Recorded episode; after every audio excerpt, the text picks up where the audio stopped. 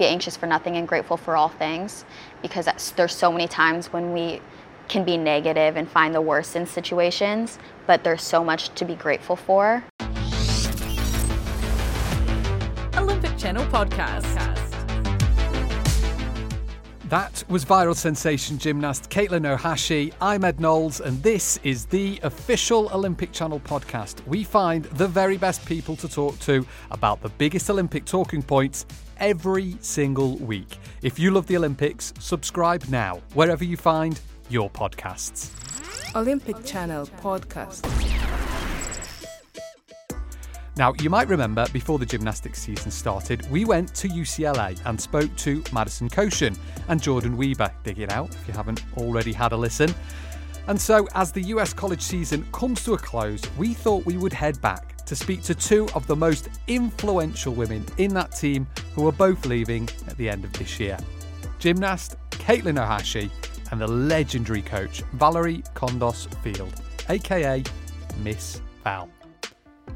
So let's start with Katelyn. Imagine getting home from being out with your friends and you had 50,000 more followers on social media. Why? Well, that's because the video of her doing her perfect 10 routine was going viral. People like actress Gabrielle Union and singer Janet Jackson were sharing the video. It went on to clock 43 million hits on Twitter and 36 million on YouTube. And that's not even counting the countless clips that people started sharing and clipping up on Instagram. Literally insane. To give you an idea just how great the performance actually was, someone commented underneath the YouTube video someone call the cops, she just killed all of the competition. But one of the reasons people have connected so well with Ohashi is because of her story. She was supposed to be the next big thing. That's before Simone Biles turned up, but instead of bitterness, Katelyn is still in touch with Biles. Scott Bregman spoke to her about her friendship with Simone and her biggest life lesson from legendary coach Miss Val. But they started off with what happened that day, the day her phone totally blew up. Olympic Channel Podcast. It was kind of crazy because I didn't really realize it was happening. So I was like ice skating and my phone kept going off and I was like, like trying to put it away. and then I went home and I had gone up 50,000 followers and I was like, this is weird. And like people were sending me screenshots um, of like famous people tweeting me or like reposting it. And so at first it was kind of just like a shock because I didn't realize that it would, I never thought that it would go to that level or even like that soon go viral because it was the second meet of the season, whereas last year it took until Pac 12s to get anywhere. So yeah, it was kind of crazy. So what's been the hardest part about performing that routine? Just clapping on beat. It's it's like the worst thing for me for some reason. Like I can never get on the perfect timing. Yeah, and you talked about like you want to do something joyful, and I think that obviously comes through and is, has been a big reason why people have connected to it. But what do you think is the reason that people have really homed in on it? Yeah, I would say joy has like probably the biggest part to do with it, and the fact that gymnastics has kind of been in this negative area for a while. So seeing that, and it's not the Olympics, because I feel like typically only people watch gymnastics when it is the Olympics, so they get to see like character come out, and that's something that was people was were drawn to. Yeah. What has been your favorite reaction, your favorite tweet uh, that you've gotten in response? Um, oh, that's hard. Okay, Gabrielle Union was super sweet, and she like called me her woman crush Wednesday, and was just talking about how like how empowering I've been. Um, and so I thought that was awesome. Janet Jackson and uh, yeah, those were really cool. Yeah, and you sort of talked about uh, Gabrielle Union, I think, talking about how empowering you've been. What made you make that decision to, when you get these opportunities to be on Good Morning America or, you know, be in Rolling Stone, to use that platform? You could have just talked about your love of gymnastics or, you know, whatever you wanted, but you've obviously decided to talk about body image and a lot of things that are empowering for women. What was behind that choice?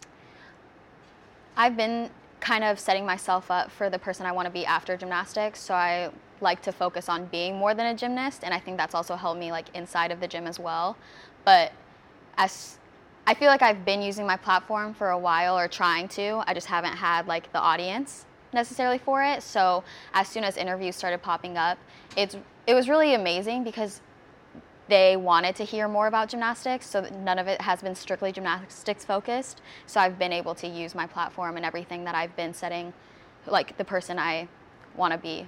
So I've been able to share that. You've talked a lot about body image, both with your weight and with uh, the skin disease. You have like a, the blog posts about it. How did you come to like accept that, and, and maybe what advice do you have for other young women? Um, in terms of like bodies, I think they're all trends, so you can never have the perfect body, and no one ever will. So I think accepting that and kind of realizing that one person's going to think you're beautiful and someone else is not, and it's all it's all opinion based. So the only person that you have to worry about is how you feel about yourself. Um, and my skin thing, like I've had for now over 10 years, and they said it would go away within three, and now it's just like multiplied. Um, the worst thing I get, or like, is having to answer because I don't even know what it is. Like I'm like granuloma annulare, or like whatever that means. um, but it's kind of like if I had a choice to like get rid of it or not, I feel like it almost like is kind of like an extra little flavor to me. So I'm like kind of like it. And for anyone that has a hard time like accepting themselves, I would say like, you know, it is a constant process. Like there's some days when you're gonna feel great and some days you're not. But like always realizing that you're the only person that has your back is something that I've learned to accept and like love. Yeah. And we've heard so many people that have been in your shoes as a uh, like high level elite gymnast come to college and say, I found like a new love for the sport.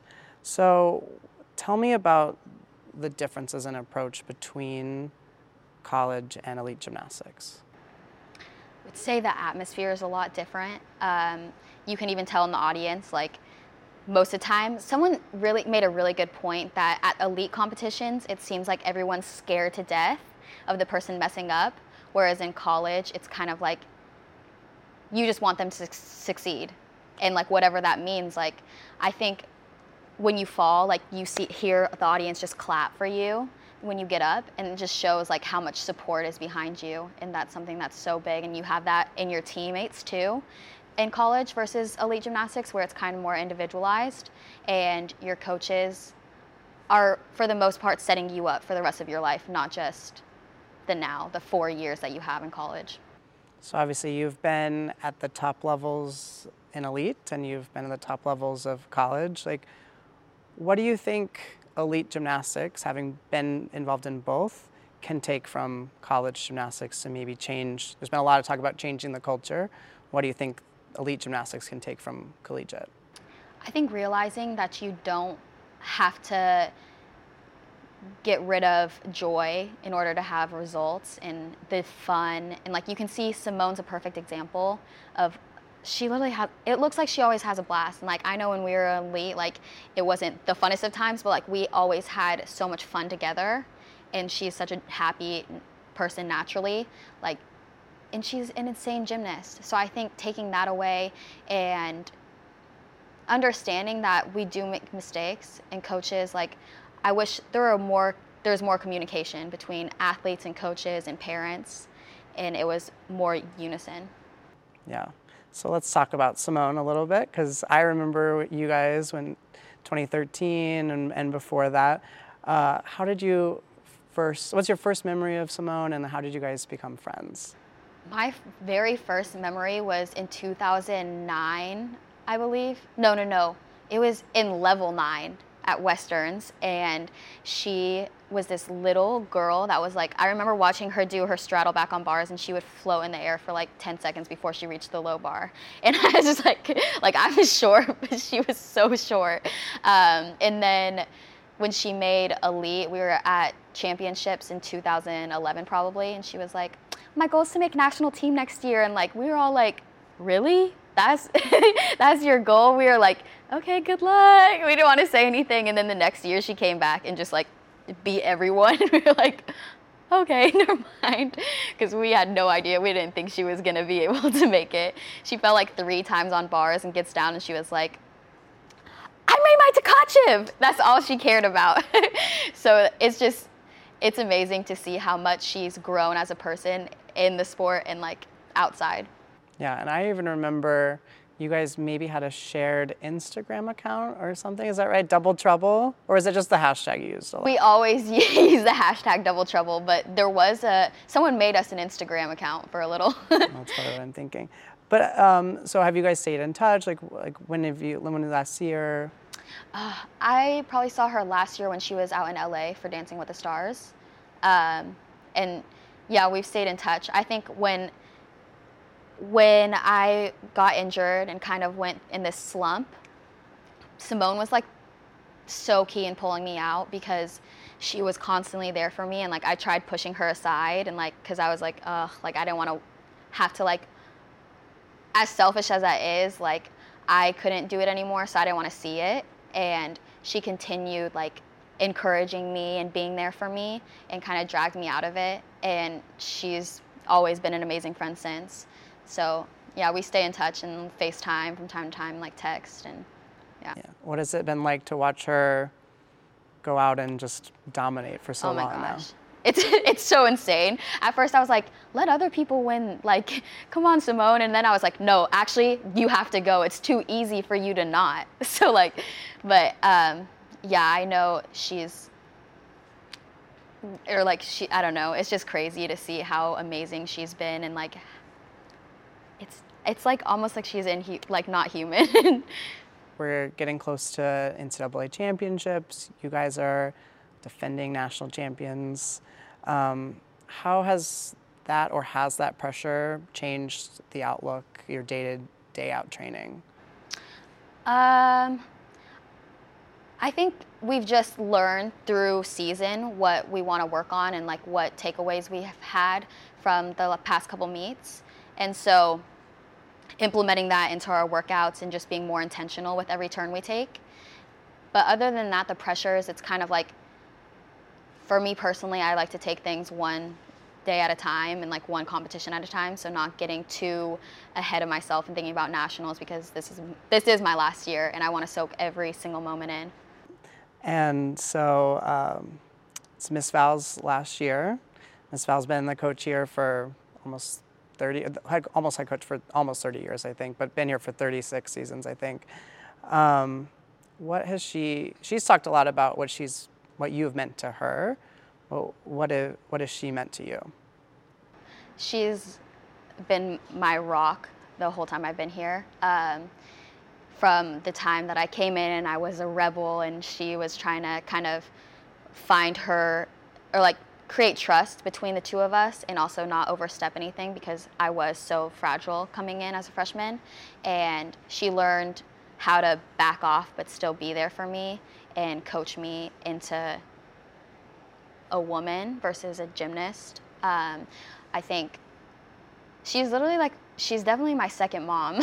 and um, honestly, like, such a good friend to me too. Like if I have anything, like I can come to her, and whether it's something embarrassing and personal or something about gymnastics, she's always always been there. Can you name like the number one thing you say that you've taken from her, like the number one lesson? Life is a series of choices by which the choices you make dictate the life you live. So that's something she always says to us, and also her quote like be anxious for nothing and grateful for all things because there's so many times when we can be negative and find the worst in situations but there's so much to be grateful for. And really understanding that every thought starts with us and like the way we are programmed and we can flip a thought within a second. So why like dwell on all these negatives when you can flip it just like that? And you kind of talked about it but You've, your career as a gymnast has been long, but it's coming to a, a close soon. Um, how has she helped you kind of prepare for that transition and what's next for Katelyn Ohashi? she's been preparing me i feel like for a really long time since i like walked onto campus and that's what she kind of that's what makes her different from so many coaches because she does it with all her athletes and you know getting me to understand that that like gymnastics isn't what defines me and so i've kind of she kind of got me into ted talks which got me like starting about or like started thinking about my future and what i'm passionate about and what i'm not and so i would say writing is something that I love to do, and like I've gotten really into poetry. So I'm trying to right now. I've been writing a lot about things that like are close to my heart, and trying to get into photography to create images that reflect the poems, and hopefully a couple books in the future. I want to do speaking engagements. Um, she's all about performance, rights and she's a dancer, so I'm trying to get on Dancing with the Stars in the fall. Um, and yeah, just kind of riding the wave. I have an internship lined up with Players Tribune for whenever my schedule kind of calms down. Yeah, so that's the future. Olympic Channel Podcast. Now, there are few people with the amount of respect around the gymnastics community quite like Valerie Kondos Field. Miss Val recruited Simone Biles and is a seven time NCAA champion with the UCLA gymnastics team. But she started life off as a ballet dancer and nearly quit her job in the first two years she was in charge. We read a book and we thought there was a lot to learn from her coaching philosophy. We spoke to her about her decision to retire and the future of gymnastics in America. But we started with the reasoning behind why she's written a book. Olympic Channel Podcast. Four years ago, when I got breast cancer, I had this stark realization that we all have an expiration date. We just don't know when ours is. And I figured at that point, why do I need to wait to retire to start on my bucket list? And I just figured I would ditch the bucket and just start on the list. And one of the things was I always wanted to write a book. And I never felt like I had anything to say that hadn't already been said. And one of my friends said to me, Abby Shapiro said, you know, anything that is really truthful has been passed down since the dawn of man, but we need new people in our generation to put it in our vernacular so that it really hits home with us. So I said, okay, I'll write a book. The hardest part of the book was feeling that I had something that would be worthwhile for anyone to read. And about four months before we handed in the final project or the final draft, I uh, called Coop, my co author, and I just said, I can't write this book. And he said, Why? And I said, Because people are going to expect all this wisdom from the seven time national championship coach. And they're going to read this and they're going to say, This lady's a total whack job. And he said very seriously, he says, No, Miss Val, you are a whack job. That's why you need to write the book because you give us all permission just to be ourselves.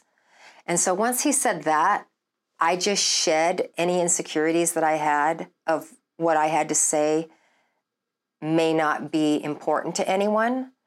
And I just thought if somebody finds some nugget of wisdom in there that they can use to help them lead a better life, then the process was, was worthwhile. So, uh, what would you say is your coaching philosophy? I just really feel that there's two ways to look at athletics. One is win at all cost, and it's you do whatever it takes to win. And if you don't win, then you have failed. And the other way of looking at athletics is oh my gosh, it's such a great venue to learn really, really, really tough life lessons.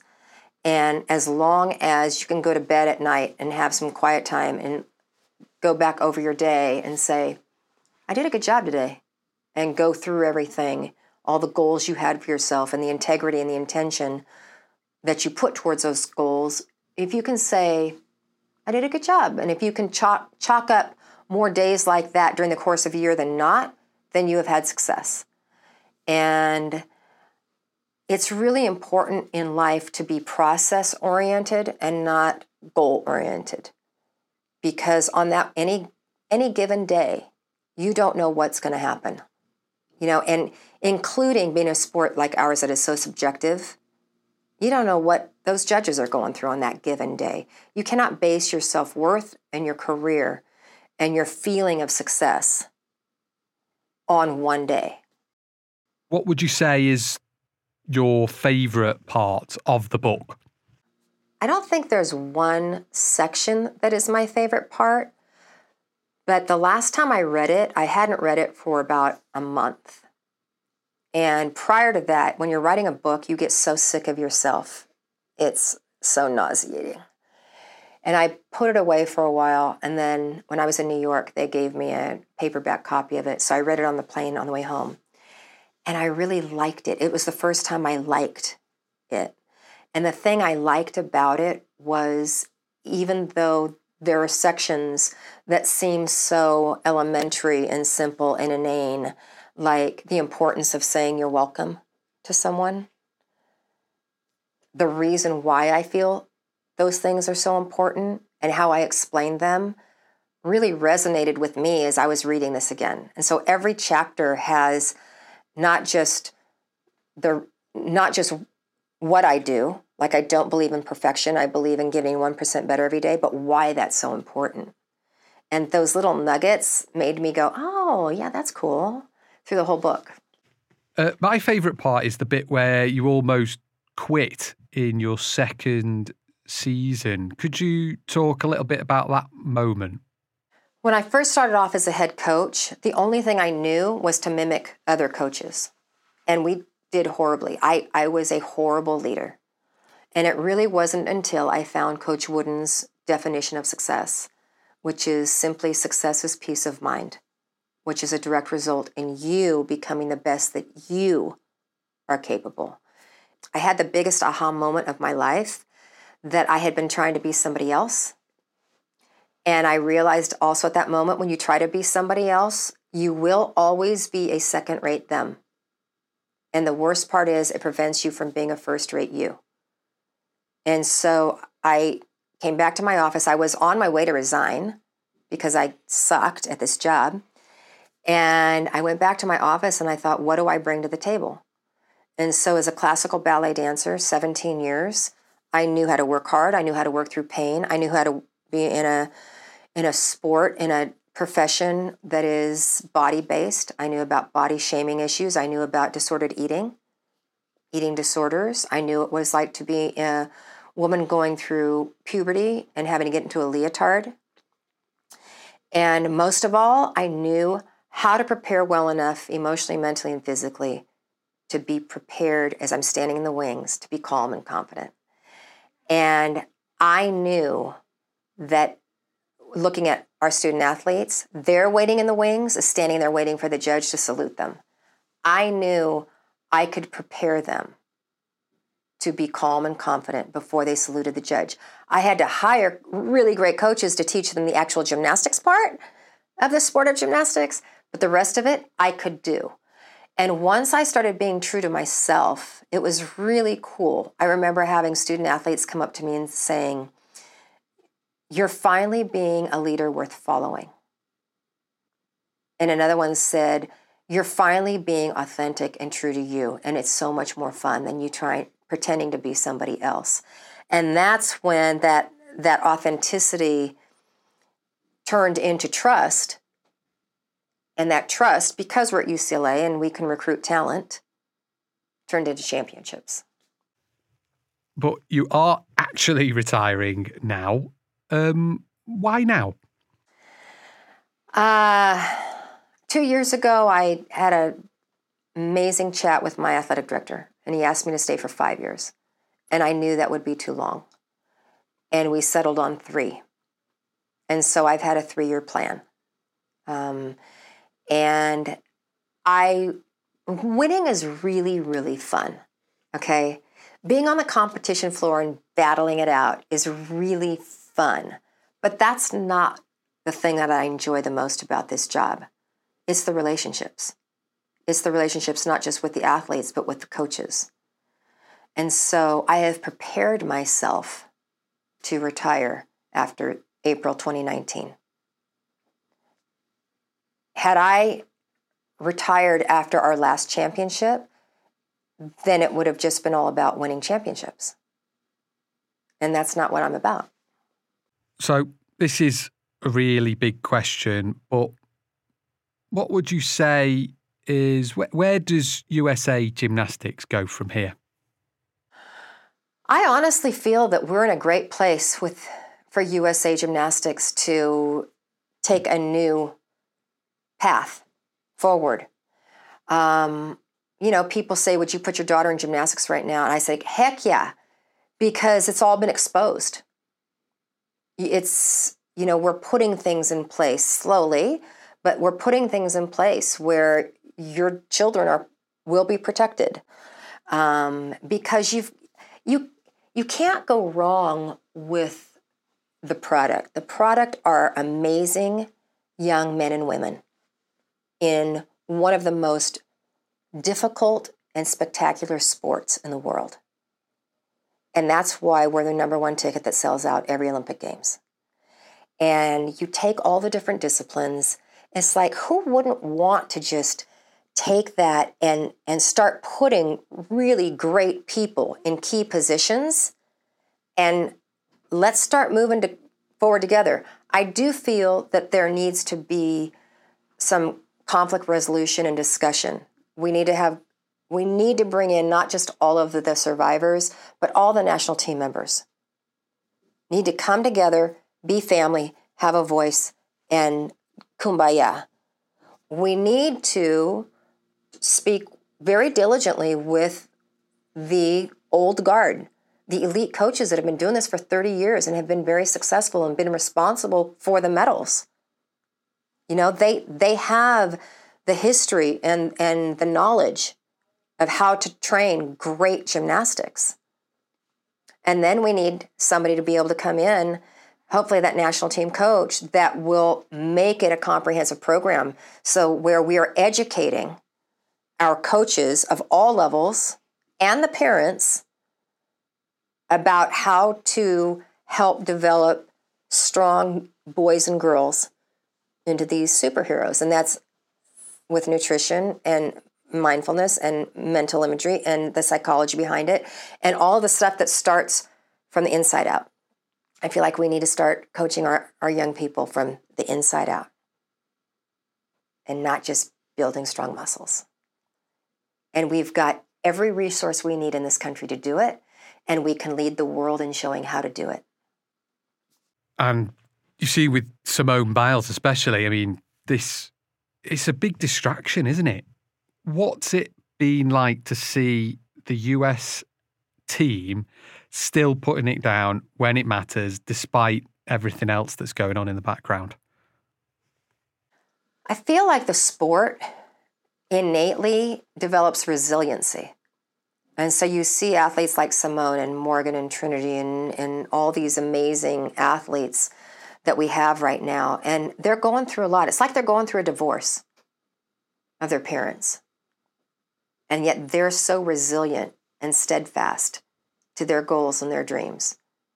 I have heard a lot of them say, you know, what about us? What is our Olympic experience going to be like? And that's just heartbreaking. But they're able to push forward because of what they learn in the sport. And that's why I think the sport is so beautiful. You know, people say, I don't know if they say it jokingly or not, but that I hate gymnastics. And that is so far from the truth. Um, I don't enjoy the fact that it's not a competitive offense and defense type of like competitive sport. But the sport itself, I don't believe there's another sport that teaches this resiliency and inner strength and focus and determination to the level that gymnastics does. Because in our sport, there's nobody to pass the ball to. You've got to figure out how to finish with confidence and poise. And what a great life lesson, right? So, um, my hats off to these our national team right now. They really are. They will go down in history as with as much impact as the survivors have because the survivors are making the change and these are the ones that are keeping the foundation strong and saying, well, USA Gymnastics, American gymnastics is not going to fall on our watch. We're still going to represent like we always have. You guys figure out the muck. We're going to do our job.